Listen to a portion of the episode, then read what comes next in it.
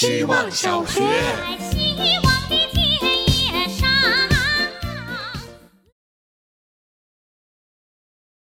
大家好，我是小意思。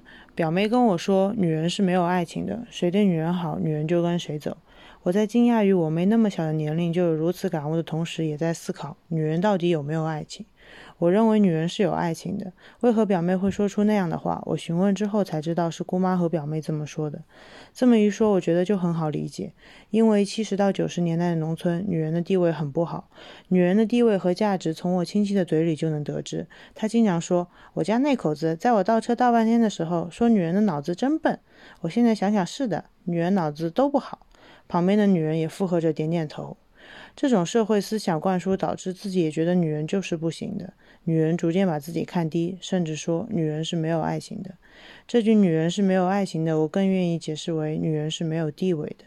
但是我肯定任何人都希望有爱情，谁不会憧憬两情相悦、琴瑟和鸣的生活呢？那从第一步起，我们就要相信我们是有爱情的。消极的心理暗示只会让人越来越胆怯。如果自己都不相信，那也更不可能会实现。希望小学，大家好，这里是小灰灰。我公司门口有个台阶式的向下流水的喷泉，里面都是红鲤鱼、白鲤鱼和小红鲤鱼。中午吃完午饭，我在外面散步，看到它们有的很灵活，等人喂吃的；有的竟然一动不动的在睡觉。我好像没看到过活鱼一动不动。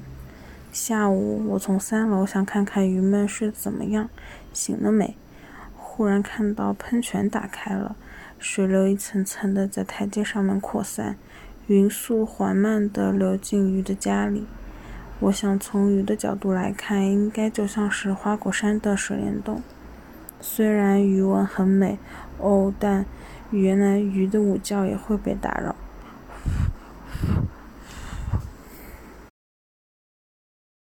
希望小学，大家好，我是小山。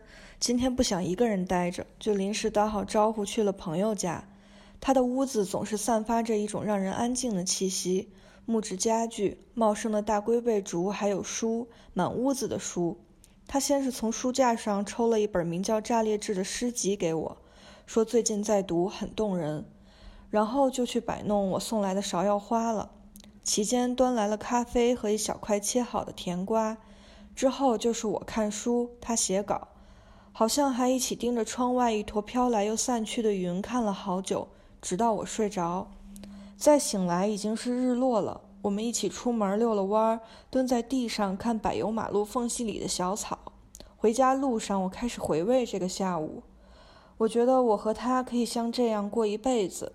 但这件事无关我是女生，他是男生，这里面甚至没有暧昧和情感，就是作为两个人，两个独立存在的个体间平时的空气，这气氛本身就足够值得被珍藏了。